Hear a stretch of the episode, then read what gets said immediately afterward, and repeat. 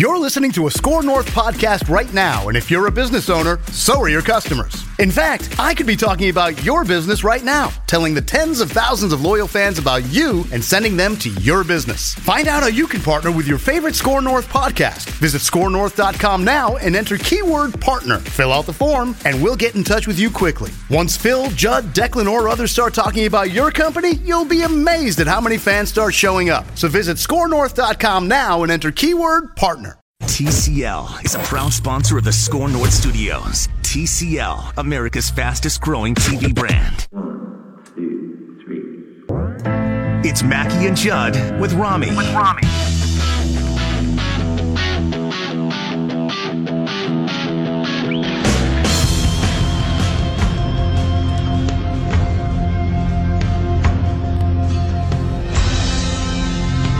Excited for Rami to be introduced to this song.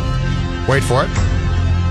We were raised with a stick and a pair of blades on the ice. We cut our teeth. Is this a real thing? Jonathan's already Is got this a real thing? Yes. Okay. Absolutely, this This is a real isn't some sort of spoof or something. No, no. this is not us. This is them. This is to be taken seriously.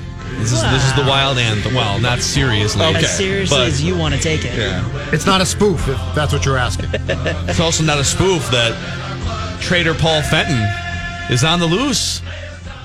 Judd Zulgad just got off a conference call with the Wild general manager. It was just you two, right? Oh yeah, yeah. We were just we were going back and forth. He called me before the trade. I said make the trade, and then he did. He called me back. Yeah. So it's uh, it's Mackey and Judd with Rami. If you're just joining us this week, if you're just joining us, like you got back from a vacation and you're wondering what is happening here, it's two things. Number one, it's Score North on 1500. We are no longer 1500 ESPN. It's Score North on 1500. S K O R. ScoreNorth.com and at Score North on Twitter, Instagram, YouTube, soon Facebook. We had a little snafu with Facebook, but uh, we're dealing with that. Facebook's usually so flawless in their dealings with everything. I can't can't imagine. Yeah, no. something got screwed up there in the Right. transition.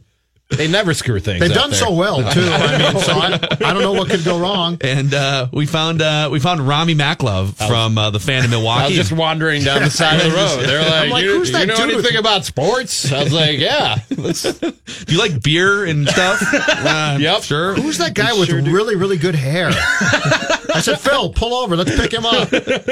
So all right, the the Wild are making trades here. Nino Niederreiter. Yes. Goodbye. Yes. Uh, what do we know about the return for Nino Niederreiter and what's happening with our Minnesota Wild? Uh, the, the return is a guy named Victor Rask, who has been with the Carolina Hurricanes for, I think he was drafted in 2011 and has had an underwhelming year after unfortunately having to undergo surgery in September when he uh, slashed his hand open Jeez. while cooking. Um, With a what kind of, like a butcher knife or uh, he had a, in fact, I can find it right here if you got a second. So he was uh, cutting up, you know, let's say some uh, tomatoes or, or something at home, possibly to, to make a good pasta if the guy can cook. And he, uh, yeah, he sliced his uh, ring and pinky fingers on his right hand. Is this like when I needed uh, surgery. Rami, former Twins player? I love explaining like obscure Minnesota sports things to Rami. It's like the most fun thing of this week. So, do you remember Lew Ford? The name sounds familiar, yes. Yeah, he was he, he popped up and uh, was great for the Twins like 12 years ago for a year and a half, Mm-hmm. and then he was kind of a journeyman. Went to Baltimore, and uh, I believe it was Lew Ford who ironed his shirt Yes. while he was wearing it one time. What? Yeah. yes. So I'm thinking of this Victor Rask. Was he like holding a tomato and cutting it or something? I can recall two weird injuries from my time in Milwaukee, and there were more. But uh, Matt Wise, former Brewers reliever, he cut his hands on a on a pair of salad tongs at a team dinner, and it cost him it cost him like three weeks. On tongs? I don't even know how you cut your hand on a pair of salad tongs. And then their catcher, Jonathan Lucroy, his wife uh, was doing. They were staying at a hotel, and the suitcase was on the bed, and Jonathan Lucroy was reaching under the bed to grab something. She knocked it off, and the suitcase fell on his hand, and he had a hairline fracture. and was it time. was it Rick Aguilera who tried to pick up a suitcase at spring training and, and hurt his back or something?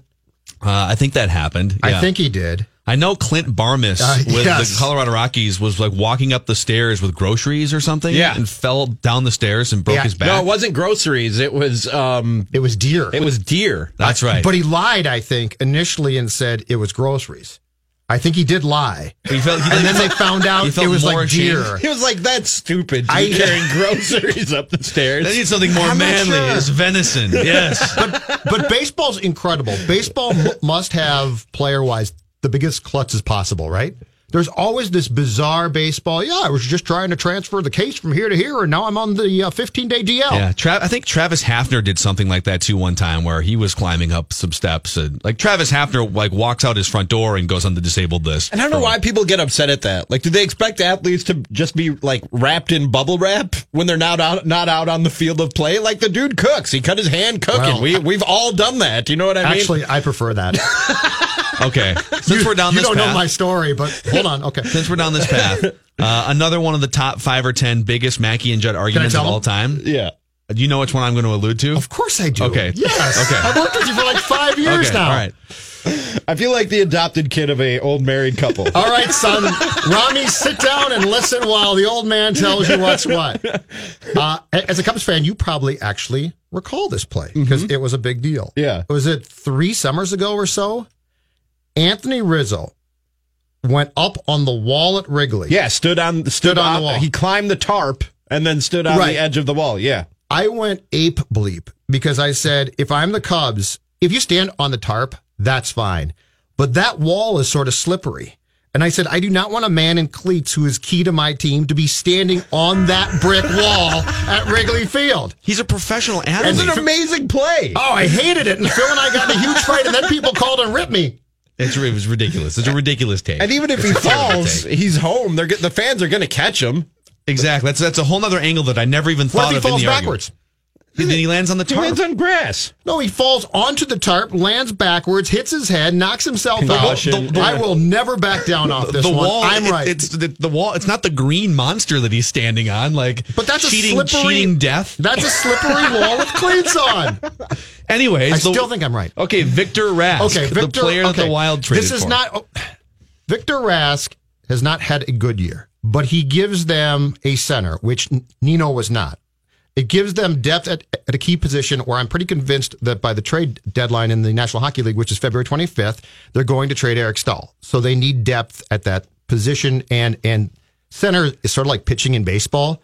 You accumulate them if you possibly can. You can always move a starting pitcher to the bullpen. You can always move a center to right wing, but you can't move a right wing to center. exactly. And you can never have too many of them. Is that? is Yeah, that- yeah, you. All right. That's fine. But the key to this trade is not the addition of Rask; it's subtraction. This room needs to be broken up badly. Nino, Coyle, Granlund, perhaps. There is a long list of guys who helped them get to the second round of the playoffs a few years back against Colorado. And Rami, at that time, Phil and I said, Oh man, this is going to be great. This team is going on quite a run. They've now been to six consecutive playoffs. The last three years, they've lost in the first round. It's a group of underachieving human beings who, as a collection, aren't that good. So, so Fenton got here last May. And unfortunately, the guy that owns this team is a big fan. And so his mandate was, I only think we need some tweaks to our roster and we'll be fine. And we all said, You are absolutely crazy. The greatest thing, and I did not realize this on Saturday or Monday, but thank the good Lord that this team lost to Detroit, which is a terrible team, and then came back on Monday night and gave up seven goals at, at Philadelphia, a terrible team, and then allowed the Kings, another terrible team, on Tuesday to rally against them before they came back and won in a shootout. Long story short, today is the beginning of the breaking up and subtraction of guys from the Wild roster. So I have- a question for you. So I've always viewed the Wild's problem, if you will, if, and I define problem by okay, the expectation is how about get to a conference finals once in a while? Like what what is preventing them in the last six years from getting to a, a conference finals or, or playing for a Stanley Cup championship, going beyond the end of April in the in the playoffs? And I think there's two different reasons. One, they're just not good enough. They, if you compare when the Blackhawks were at their peak three or four years ago, or when, uh, when the well, look at the Capitals with they don't they don't have an Alex Ovechkin on their team. They just haven't. So number one, it's they're not good enough. I watch them get out skated on a regular basis by some of the best teams in the NHL. But then the other thing that's harder to quantify, but always feels like it's been percolating, is it's never felt like a super cohesive unit behind the scenes. It's always felt like Suter and Parise have been unhappy with coaching and young players, and there's always been kind of a divide. So, from what you can tell, how much of if there's a pie chart of wild problems here, Yep. uh, it- how much of it is chemistry and just guys not gelling the way that you'd like Yep. versus they're just flat out not good enough the last few years. Uh, it's both, but but the key thing here is six consecutive playoff appearances, three consecutive years out in the first round, and never in that time getting past the second round. It basically comes down to Chuck Fletcher got fired because of the fact that this team couldn't advance. And a new GM was not going to come in here and magically make one or two changes, and all of a sudden this team was going to find God and, and have playoff runs. So I think that this comes down to the chemistry that they tried and thought would work didn't work. And now the most important thing is to get as many assets, draft picks, young players as you possibly can. You could continue to try and take shots at making the, the playoffs with this team. But if that was going to be the case, then Chuck should not have been fired. And he was because this team needs to do what you said, which is eventually make a playoff run. And so they are now at the point where, and I'm sure, I'm sure from the day that Fenton set foot here, he basically knew this, but they, they were at the point where he had to go to ownership and say, you see, we have to make changes. And I think when you lose, you go up and down and up and down, which this team has done again, and you lose a game like they did to Detroit and then the game on Monday, that gives you evidence that they have to make some Yeah, changes. I know we were uh, Rami and I were poking fun at you for uh, for your rant. I believe it was yesterday when you ranted, just saying like I think they're a playoff team. I actually didn't think they were going to be a playoff team. So in my mind, they've exceeded expectations that I had going into the season a little bit. But I think we can all agree if you're just sort of hovering in the NBA and and in, in the NHL, if you're just sort of hovering around sneaking in as an eight seed and you're not good enough to actually go deep into the playoffs and you're not bad enough to go get a game changing impact player uh, that can either be your top line center or your your stud power forward in the NBA. That's just a bad place to be. So if they have a chance to cash in some of their chips, if Nino Niederreiter was one of those chips, and if if Eric Staal is one of those chips, and if they can go down the ladder of the standings and maybe finish like with the fifth worst record in the NHL or something and get a better draft pick, You know what it that's is? probably the best route to go. Short term hurt for long term gain. Which they they really haven't done They've that not- no, ever. never. Yeah, for two decades. So you think this is the start of a scorch the earth, tear it down As much as you can. and then rebuild? as much as you can. Now there's now Sonny, there's one problem here. there's one there's one big problem. There's actually two. And and we will never criticize this day because July 4th, 2012, sports wise in this town was great fun.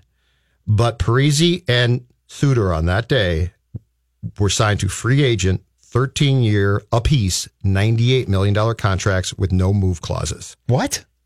Oh yeah, thirteen year. Those dudes are signed until they're forty-two. In fact, 41 or in fact- 42. in fact, the league. What? In fact, Yeah. the league. Welcome to Minnesota. The Ronnie. league came back. The league came back and said from now on, eight years is the max. But these guys are signed to 13 year, $98 million.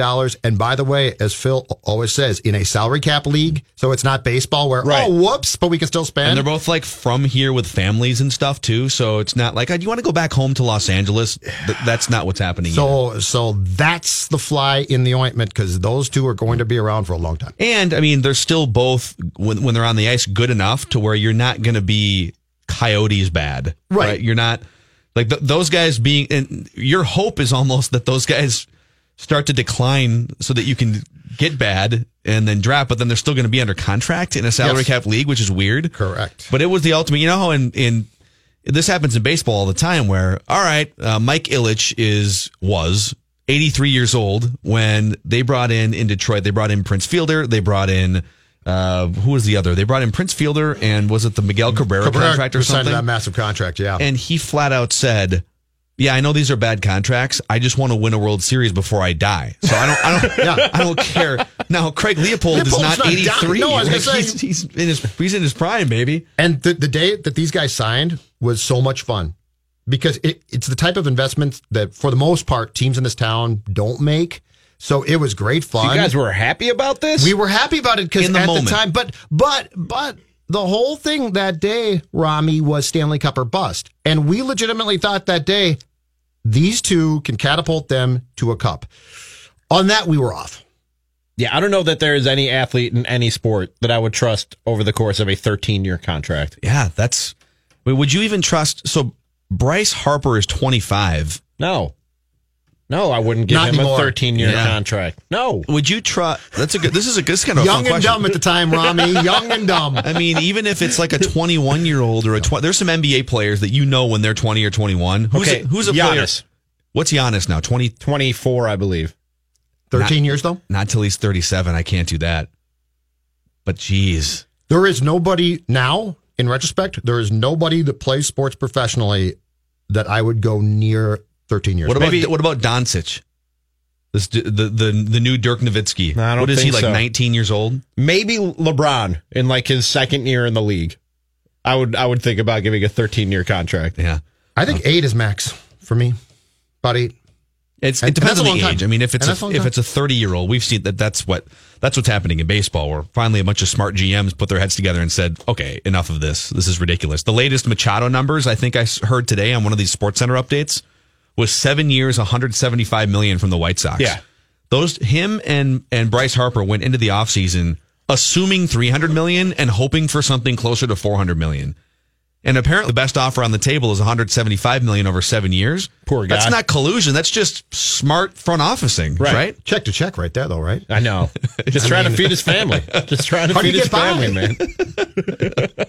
Tough Then life. I think it's like what's what's the difference between if somebody offers you ten million dollars or twenty million dollars a year? Like what? Ego. Once you get past a Ego. certain point, does it matter? Ego. That's Uh, it. yeah, I want I want the extra 10. Yeah. But what can you do with twenty that you can't do Because I'm with 10? cooler then. I'll find With 20, something. I'm cooler. I'll find something to do.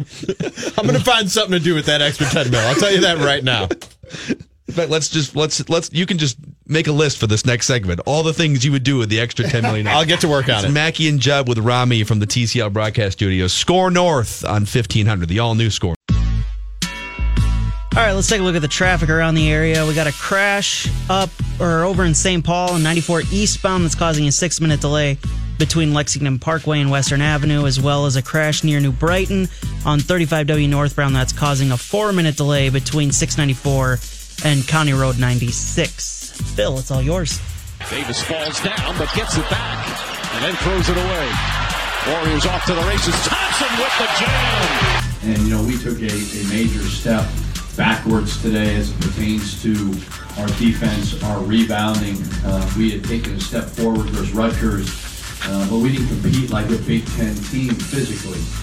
And if you want to win, regardless of where the game is, you have to do that. And we did not do that. Sorry, I played I played a, the wrong soundbite. there. I'm sorry, my bad. I'm sorry. I, I just I just flat out clicked the I clicked like an inch over the wrong direction. I'm sorry.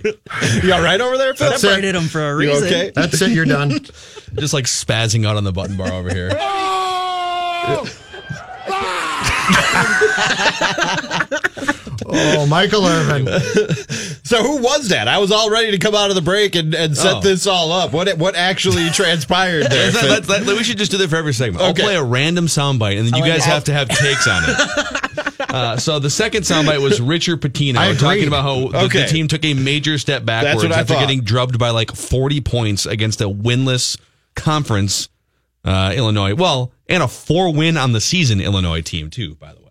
Yeah, but besides that, they were great. So. And this is on the heels of what happened to the Wolves on Wednesday. And, and Manny pointed it out last night in a tweet. I, I picked a hell of a time to come and, and cover Minnesota sports, you guys. It has not, it has not gone well since I got to town. This- I'm waiting for fingers to start pointing at me as, as the problem. There's been a five day span here of absolute brutal hell for sports. Detroit, which is awful, beats the Wild on Saturday, mm-hmm. right? Then we come back on Monday and the Wild loses to the Flyers, who, by the way, entered that game as the worst team in their league. Gopher women's basketball, which started off, I believe, 12 and 0, loses its fourth consecutive game, this one at home to Iowa. Then you get to Tuesday. And so you get the, yeah, but at least they're going to show Jimmy Butler, right? They get smoked by what, 42 in that game? Yep. Then, of course, the Wild beats the Kings, but they still give up a point. And and because the Flyers won on Monday, the Kings entered that game as the worst team in the league that time. And then last night, what the hell's going on? Yeah. Does this take the cake as the most embarrassing thing that's happened in recent weeks in Minnesota sports? Because that's not even a good Fighting Illini basketball team that you were embarrassed by last night. At least the Sixers, you can go, okay, you were on the road. It was, it's the number four seed in the East. They got, they got some good players over there. Jimmy Butler had something to prove. You can come up with some reasons why what happened Tuesday night in Philadelphia happened. I don't know that you can come up with any good reason why you lost to the 5 and 12 Fighting Illini by almost 30 points. Yeah, it's so I have been the ultimate Richard Pitino supporter. As anyone who's listened to this show for more than you know a couple of years can attest. I used to host the Richard Pitino show with him for four years when when we had the Gopher basketball rights, and uh, and I and I still stand. I think Richard Pitino is a. I think he's a really good coach, and I think the two dumpster fire seasons he's had in the five or six he's been here are easier to explain in context where okay your star defensive big man gets suspended for the season because uh, of an incident from two years prior right? Or a series of incidents. I think i think um, tubby smith leaving him with virtually nothing in terms of underclassmen and recruits when he took over. He had to patchwork an nit championship team with transfers and with uh, like literally just like freshmen and transfers and guys who were playing Division two. He pulled Joey King from Drake for God's sakes, and they won the NIT. So like, there's there's some blips on his resume with the Gophers that are really easy for me to explain, and maybe I'm just being an apologist. Last night is the least explainable thing of Richard Pitino's coaching tenure at, at the University of Minnesota. I, I could see if you were to lose a close game in overtime to a team, okay, whatever. You went on the road and you've been bad on the road. To not even be competitive against that team, Yeah. and you've got two you've got two NBA players on your team now, so it's not it's not as much about talent anymore. That it made no sense. I am glad that he owned it, and he went on Twitter even and said, "I'm owning this, and it's it's the right way to approach it." But it's the first time I've really looked and said, "Whoa, dude, I don't even know what to say about Does this." does this have you questioning the faith that you have in Richard Pitino? Not not fully, Not no. big picture wise. but I, I think I think it's it's the it's the first time that I've said, okay, that's a really really big red flag loss. Like that's not just a standard loss. Hey, you lose on the road in the Big Ten. It happens. Even the, even the worst teams in the Big Ten are going to put up a fight at home against some of the best teams. So I, I wasn't expecting them to go in and just drub Illinois on the road. I would have I would have even been not fine with, but it would have been more acceptable, like I said, if they got beat by three points or something and they were in it the whole time. And all right, it's a road game and it's a bad loss. But it, it just becomes unexplainable when you get run out by 30 or 40 points against that team. It makes no sense. And that that was a complete no show. It's like have some pride here too. Uh, here's the one thing that's beginning to really bug me about this team, and, and I'm going to pick on a player, and he deserves it after last night.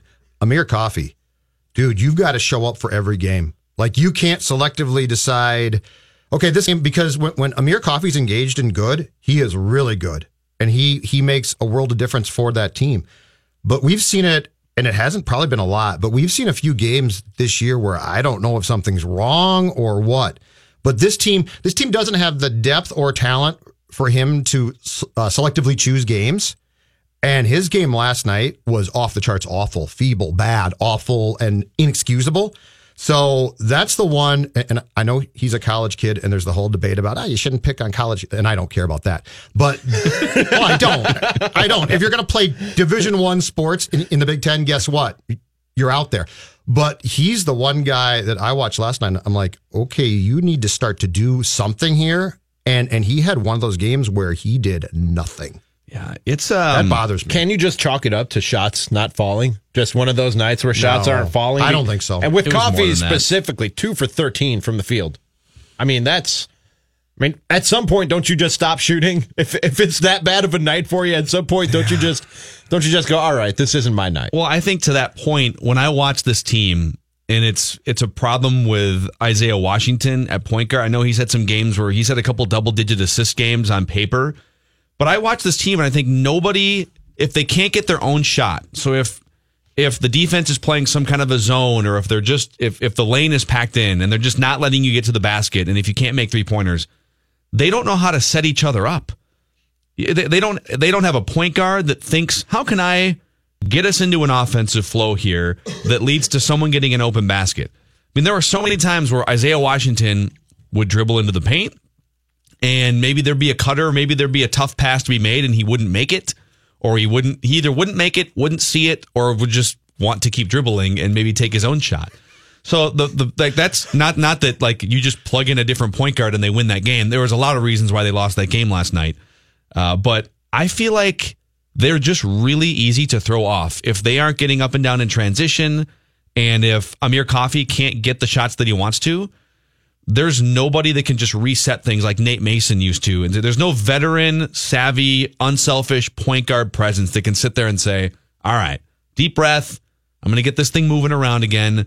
And uh, and I'm gonna. The most amazing thing is Isaiah Washington. Since we're picking on college kids here, Isaiah Washington was the best basketball player. He was Mr. Basketball New York, not Mr. Basketball Delaware, not Mr. Basketball like Rhode Island. He was Mr. Basketball in New York. Yeah. And he's lost in Big Ten games against crappy teams like Illinois. Here's what I don't get about him. I went on uh, Saturday and they played Rutgers, which is not good.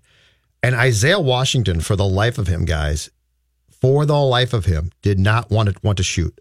And he finally, way, way into his playing time, took a shot. And it almost went. It didn't go. But but you could see the wheels start to turn and the confidence sort of start to spark up. And so then he started to shoot and he was fine. I don't get him. Like he's he should not shoot a ton, but he can at least shoot a little bit. And it's as if they've told him not to or he doesn't want to. And, and it's really weird. But when he's not going to shoot, he is zero threat.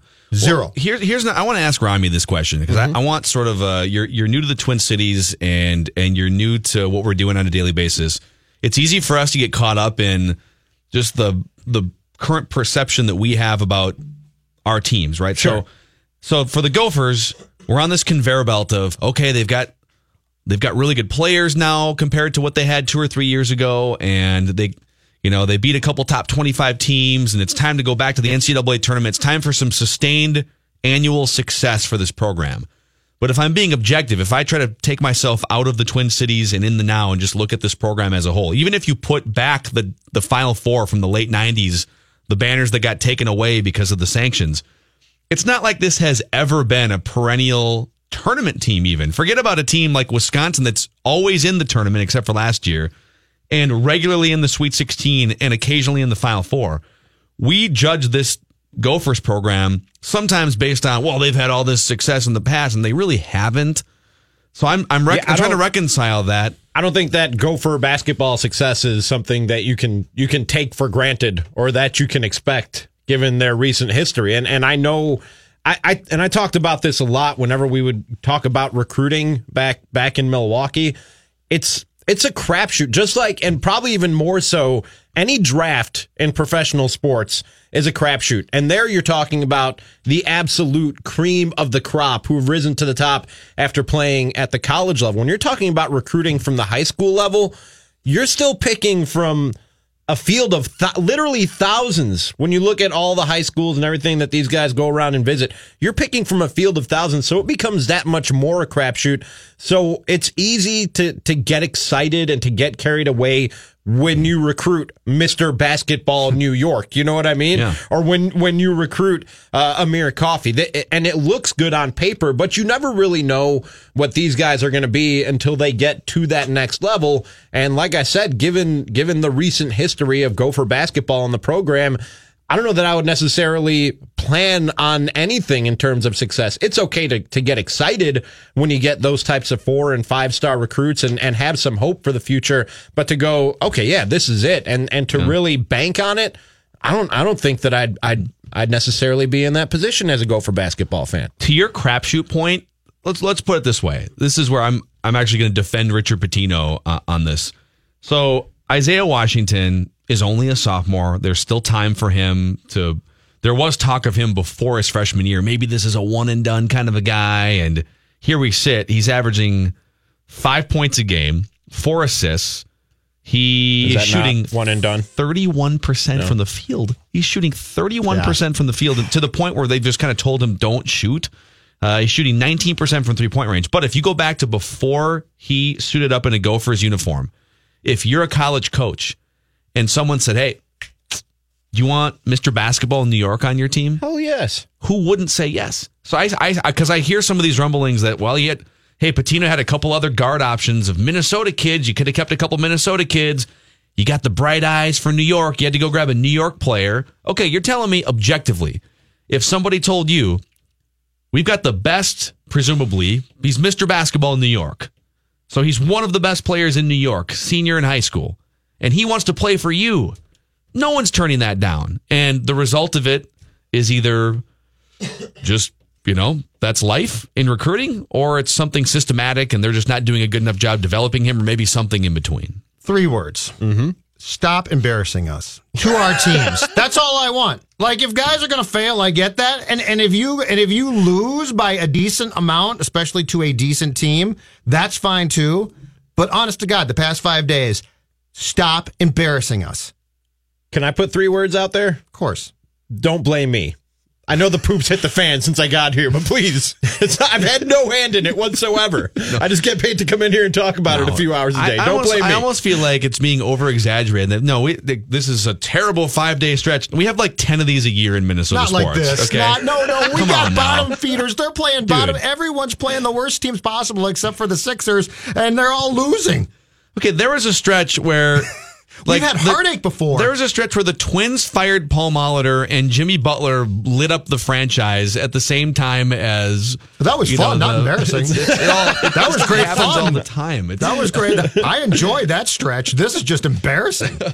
it's Mackey and Judd with Rami from the TCL broadcast studios, and we are the all new Score North on fifteen hundred, ScoreNorth.com, and at Score North, S K O R North on Twitter, Instagram, YouTube, and soon Facebook. Come on, Facebook. I've been trying to nudge you this week. Facebook's trying to uh, sabotage our new our new brand here. Zuckerberg's not taking your calls. It's Zuckerberg's fault. Yeah, Zuckerberg too busy trying to ex- explain away all of his mistakes the last two years. Got another one piling up here. Uh, but we'll, this is we'll the worst there. one. This is the worst one. It really is. I mean, screw up the elections, but not not our Facebook page. Come on. Oh man, uh, let's talk about Luther Brookdale Toyota for uh, just a brief moment here. Six ninety four and Brooklyn Boulevard, where you can find the best car dealership and service department, in my opinion, in the Twin Cities. So I, hey, I'm not oblivious. I drive around just like all you guys do and I see dozens, if not hundreds, of car dealerships and service departments. There's all kinds of options out there. So why be loyal to uh, just one for almost 20 years? Stop in and find out for yourself. You get family like treatment, expertise. Uh, it's it's also if I can make a sports comparison, it's it's like having a new stadium built too. It's sort of this luxurious feel to the Luther Lounge. They've got two massive flat screen TVs, six workstations, all with cable TV. It's kind of just a cool place to hang out, to be honest. 694 on Brooklyn Boulevard and LutherBrookdaleToyota.com. Let's take a look at the traffic. This traffic update brought to you by the Duluth Trading Company. We've got a crash on 94 eastbound that's causing a five minute delay over in St. Paul between Lexington and Western Avenue.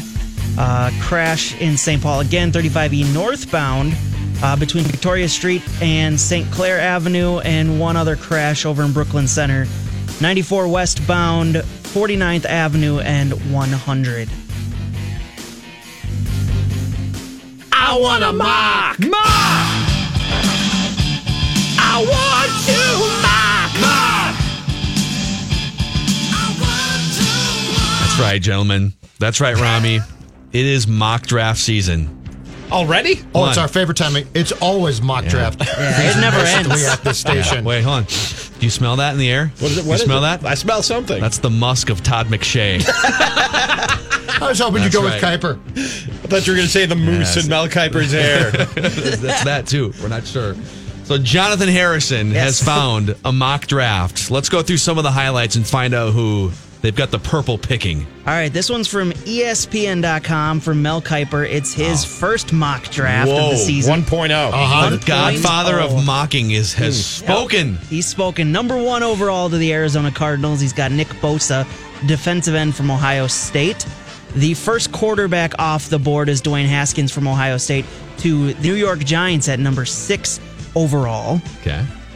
Following that, uh, the Green Bay Packers at number 12 They pick a defensive end from Clemson, Clelin Ferrell. Okay. The Vikings, the one I know you guys are all waiting on. Better be an offensive lineman. It better be someone Wait, who weighs wait for it. 320 pounds. Just wait for it. Number 18, the Minnesota Vikings take offensive tackle from Ole Miss, Greg Little. I want a mock. There you go. Judd actually stood up out of his seat. This is exciting. Doing a dance. Okay.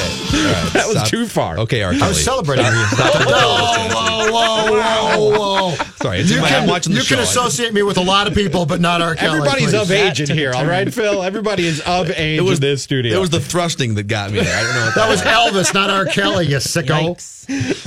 So, uh, oh, but that's not all because I want a mock. I want to mock. Mock. that's right. From one of our favorite mock draft websites, draftblaster.com. Yes. The thinking man's guide to the draft. The Draft Blaster. Draftblaster.com. I got so many thoughts I can't say right now. According to draftblaster.com, Nick Bosa, defensive end Ohio State, goes number one overall to the Arizona Cardinals. Okay. I'm just going to skip around, try to find some quarterbacks here. Um, Won't find many. yeah, you got to go down. Dwayne Haskins, six overall to the New York Football Giants. Will Grier, quarterback West Virginia, going uh, right after him to the Jacksonville Jaguars, where he'll work with John DeFilippo, former The and great. fired. Yeah. Yes, the Completely great. ruined. Uh, and then the Minnesota Vikings, according to draftblaster.com, the thinking man's guide to the NFL draft. Is that that is really the- legitimately okay. their tagline. All right. That's quite a tag. Yes. At number 18, the Minnesota Vikings will select offensive tackle from Northern Illinois, Max Scharping. I want a mock. Mock. I want to mock. Mock. Highlights? Can you tell us more about this guy? Oh, you want me to read the bio from You the Draft Blaster? that's, that's Yeah. part of this whole Oh, sure. exercise. I want to hear if his arms are too short. Yeah, exactly. Hands are just wee little hands, small It hands. says Minnesota is loaded at skill position players, and the first priority for this team is to fully commit to an offensive philosophy and an offensive coordinator. Their offensive line acquisitions from a year ago are declining rapidly, and they need to immediately make an improvement there to help stabilize their offense. So there's really nothing about Max Scharping. It's more about how terrible the Vikings' offensive line is, and assuming that uh, a 300 pounder can help that. I think I like the Kiper pick more. Yeah. It sounds more You're confident. Sure. It sounds better. And it's Kiper. Yeah, he's got. Exactly. He's the godfather. So that makes sense that you would like it more. When is the Todd father sending out his first? When does mock Todd draft? McShay 1.0 come out? Probably next week.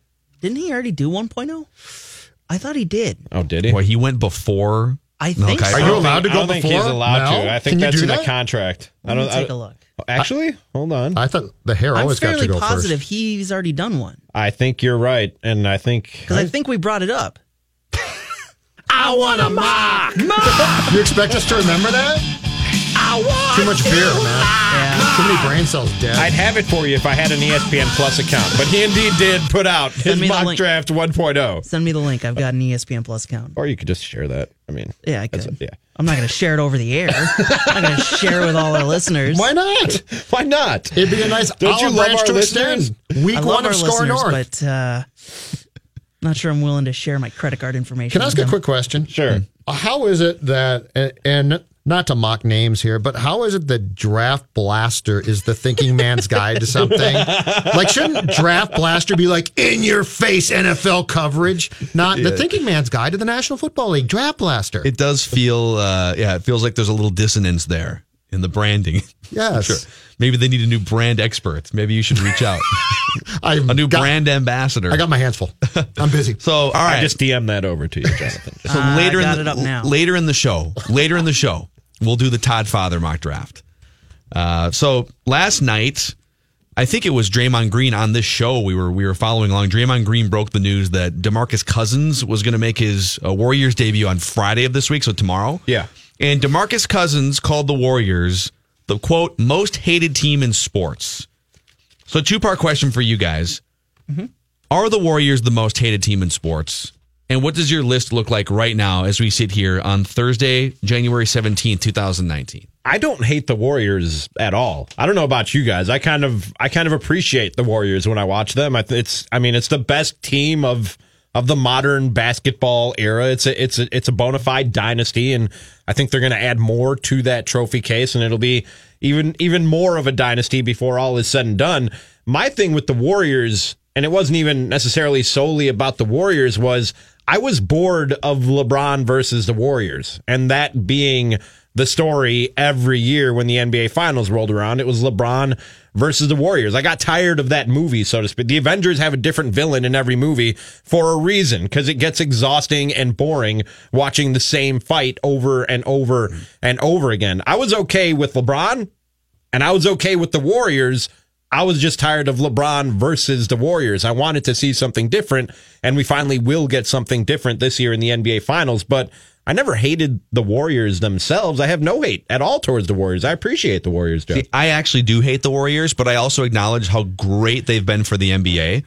And the Heat before the Warriors came along and before LeBron went back to Cleveland, same thing. And that actually, I didn't, I didn't really hate the Heat because I root for LeBron James. I think he's him and Michael Jordan are one A and one B, and I thoroughly enjoyed both of their careers. Um, but I would say, just to sort of answer the question, I don't think there are any other hated teams after the Patriots in the four major professional sports right now. The Patriots are still on that list, but they're almost dead because Tom Brady's in his 40s. So I think once you get past the Warriors and the Patriots, there is no list, and that's a huge problem for baseball and the. I mean, the, baseball has no relevant Oh, I have a villains. NHL has no relevant teams nationally. Right. So that's where I stand on on hated teams right now. I don't think there's enough. We do not have the exact same take. Okay, I had to write that down. Opinion that Judd and I would have the same take. on Exact this. same take. Okay. All right, I'm going to hold up for both of you. Here is my list of teams that I currently hate. Okay. Look at that list. Mm-hmm. Look at that list. It's blank because of this. No adult male or gal should hate a team. Like if you're a kid, when I was a kid, I couldn't stand teams. All right. But as an adult, I appreciate teams. I appreciate. If, if you're great, good for you. And, and on the show, we've always said when the villainous teams are good, it's way more fun. But I don't hate teams. I might hate occasionally a player here or, or there, but that player might get traded. But as far as teams go, the Patriots, they're great. They're fantastic. Um, when the Yankees are good, they've been great, fantastic. If the Green Bay Packers are good, it's fantastic because it's fun if the Vikings are good too. I don't hate anybody. Okay, I see where you're going with this. I think it's I, it, it, I think there should be an asterisk next to you because the the, the like the the traditional fan subject, has the tradi- the traditional fan has sort of been beaten out of you over your you know five decades on Earth and having covered NFL beats and things like that. So like you you're not in the same shoes as a Vikings fan who has Packer fan relatives and has to hear about the Brett Favre era and the Aaron Rodgers era. So it's I think there's different levels of emotional attachment here. Like you you get emotionally attached to cer- to certain other things that that maybe the common fan doesn't. Like you get emotionally attached to wanting someone fired from a front office. Well, yeah, because that just makes sense half the time, or more than half but, the time. But where I will agree with you is the Warriors are a team. I guess I should rephrase. I hate that they've become this dominant, but I know how great it's been for the NBA because it gives you storylines. It gives you LeBron chasing Warriors. It gives you Warriors chasing Bulls from 90s. It gives you all these or things. Houston can- trying to get them. yeah, it gives you layers and context Exactly. to your league. Yes. I mean, like once the outside of the Cubs ending their 108 year run in in futility, like what are the other storylines if the Yankees aren't good? What are the other storylines in baseball that really go beyond the heart? And I love baseball, but that really go beyond the hardcore diehard fan because the NBA has a bunch of them, and the NFL traditionally has a bunch of them too. The NHL, we've thought about this a lot. Like the NHL doesn't have anything on a year to year basis that would break past the diehard traditional NHL fan. So where the, where the where the Warriors should be appreciated is even if you hate them, they bring emotion and they bring relevance to the NBA. But don't you don't you if you do hate appreciate that because if the Bears now get good for 5 years, mm-hmm. that's awesome. Yeah. That's great. Bring it. That's The wor- the, the saddest thing as a sports fan, what I hate is when a franchise that that used to be good gets bad, and you're like, oh, they're playing. I don't care. Right. I I love greatness because it, it inspires you, and and if you w- want to go down the path of I, I hate that team, that's fine, but it inspires you to want to watch that team and actively root for or against them, and I think that's a great thing. I I just I think the passion of I hate that team. I wish that they'd get bad. If they do get bad, then you sit there and say that's no fun. Oh no, I revel in it. I revel in Yeah. it. But I don't I don't hate teams because they're good. I don't even I like I just said, I have no hate for the Warriors. I have no hate for the Patriots. I have no hate for whoever is the dominant baseball team. Who's the last team of the day? that you did hate? Uh, I have five teams that I hate. If you want to hear them, I've put together a list. But you'll see that it's not. It has nothing to do with their success or failure. A lot of it has to do with the perception of that franchise, whether it be from the media or fans, or just the the attitude of that franchise and its fan base. And the two at the bottom, the Cowboys are number five for me because I. And and Notre Dame is number four for me. Oh wow, we're fighting. Now and- it's on. And Yeah. foot in football See later, specifically because I hate the notion. I hate when people say it's good for the sport when fill in the blank team is good or in or in contention. It is good for the That's sport. a bunch of BS. I don't care if Notre Dame is good. It doesn't make me any more interested in college football. I have I, I it doesn't do anything for me. And No, because I thought, I thought this college football season was one of the most compelling in recent history. I But because of my that, finger on it. because of that mentality, Go and because Irish. of the sham that that college sports in general is, but especially the the the the, the college football playoff system is, if Notre Dame has even a whiff around them of being a good football program, well, then they shoot to the top of the rankings and they get a crack at the playoff that any other program wouldn't get just because they're Notre Dame. They wear golden helmets, and people who are in power believe it's good for the sport of college football if Notre Dame is good. I don't care. Just give me the four best teams. I don't care what helmet they wear. I don't care what uniform they wear. I don't care what campus they come from. I just want to see good football. And and I don't I think we don't get that all the because of this perception, this aura that surrounds Notre Dame and the Cowboys. You can say you- the same thing about the Cowboys in the NFL. Do you feel that way about all sports? Yes. Um, So, so, because this is where I disagree. Is let's take the NBA for instance. Mm-hmm.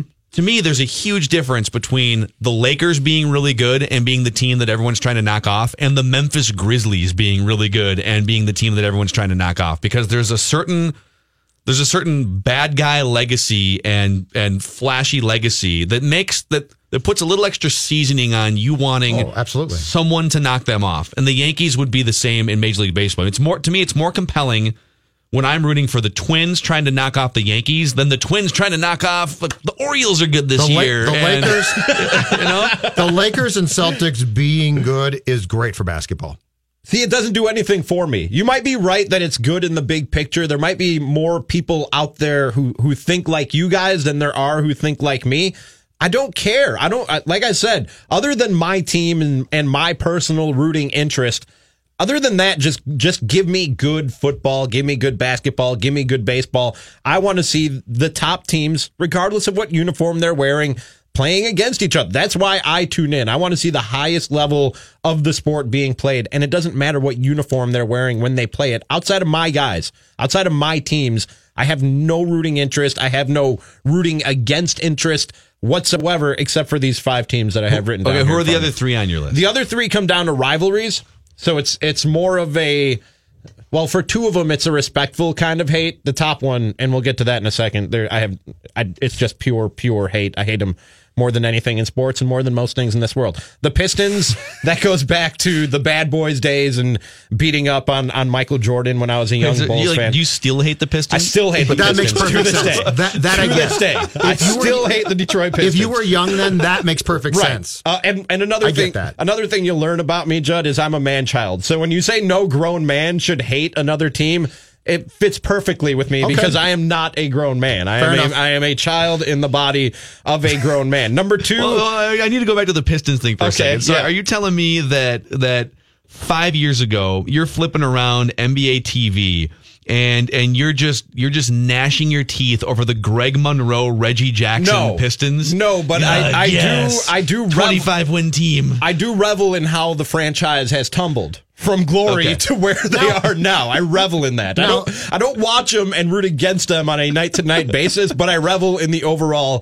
failure of the Detroit Pistons. The one thing about that though is your team did get past them. Mm-hmm. Yeah. it's not like they got to the hump and couldn't get past. But they it. were just got so it. hateable. Like Bill Laimbeer and Rick Mahorn and Isiah Thomas and walking off without shaking hands with that Bulls team when they finally did eliminate them from the playoffs. Like they were just so hateable that it's stuck with me. And I, I, I still hate the Pistons to this day.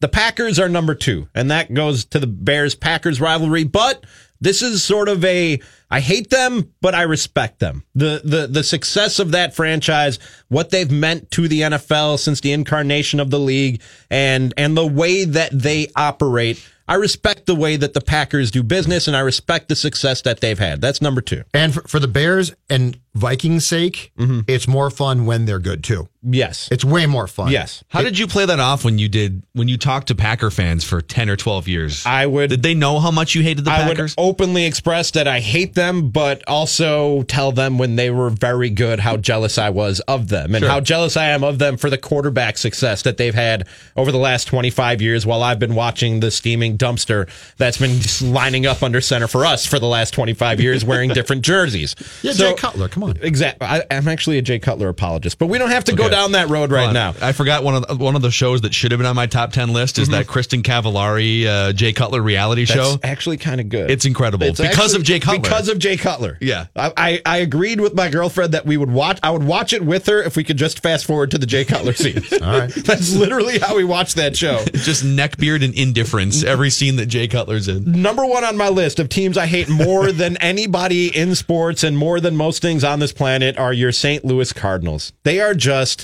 the absolute worst from the front office down to the the the the manager that they seem and it's been different managers but they all seem to have the same crappy attitude when it comes to baseball down to their fans. Do you guys follow uh what is the uh, Twitter account? At it's uh best fans best baseball fan no I'm sorry best fans St. Louis. No. And they Oh, no. they just they take screenshots or retweet awful awful takes by St. Louis Cardinals fans. Here's one from Devon Elizabeth says the Cardinals in my opinion are a humble and hardworking team. Yadi, Bader, Carp, Wainwright, etc. Those guys should be recognized over Harper any day. I do not want the face of the Cardinals to be Bryce Harper. But it must feel good because your Cubs have sort of surpassed the Cardinals That in the last five years. feels so good. But just the the righteousness of, of the Cardinals and Cardinals fans, this sense that they invented baseball and they wrote They've all the, got jerseys. They wrote the unwritten rules of baseball. Bob Gibson, and, baby. And they get to enforce them and, and change them when they see fit. And, and if you do anything to besmirch the Cardinals or disrespect them, then you need to be punished and, and sent to baseball. They're just the most arrogant, uppity fan base and, and organization in all of sports. And I cannot stand the St. Louis Cardinals. But besides that, they're fine. Yeah, they really are. I, I, I wish the Twins had a Cardinals. I wish uh, that, like what the Cubs are to the Cardinals, what the Twins are to blank, and it there just isn't one because it's We're it even was the. White Sox for a little while, and then it was the Tigers for a little while. It's certainly not the Brewers because they're in different leagues, and it's just more of a friendly rivalry. There's nobody. It's not the Royals really. Nobody. Real quick, a follow up on that thread by Devon Elizabeth. Again, it's at Best Fan St. Louis. So somebody said, Would you trade any of those guys for, say, Mike Trout? And she said, Never. Bader is coming up big. Cardinals outfield is solid. I admire Trout, but don't fix something that ain't broke. Oh, Again, wow. That's just my opinion. That's aggressive. If you're wearing a Cardinals uniform, you're the best baseball player in the world, according to Cardinals fans. I love it. I love the I love the rant. It's Mackey and Judd with Rami Score North on 1500, the all new Score North and scorenorth.com. Uh, I'm already getting just hammered by people on Twitter here. Robert tweets in, Hallelujah. The single worst at Phil Mackey take is that we need the Yankees to be good for baseball to be relevant. No, no, we don't. We can revel in them being sucky for years and years. They haven't been sucky though. They had one bad year and then they were back to World Series contention. Don't you kind of hate that? Isn't it kind of fun to watch teams try to take them down? All right, back to the TCL broadcast studio shortly. This holiday, whether you're making a Baker's Simple Truth turkey for 40 or a Murray's Baked Brie for 2, Baker's has fast, fresh delivery and free pickup, so you can make holiday meals that bring you all together to create memories that last. Baker's, fresh for everyone. Free pickup on orders of $35 or more. Restrictions may apply. Get more ways to save at the Buy Five or More Save $1 each sale. Just buy five or more participating items and save a dollar each with card. Baker's, fresh for everyone. Venture X from Capital One is the travel card for people always asking, Where next? You earn 10x miles on hotels and rental cars, and 5x miles on flights booked through Capital One Travel, and 2x miles on everything else you buy with Venture X. Plus, receive premium travel benefits like access to over 1,300 airport lounges. The Venture X card from Capital One. What's in your wallet?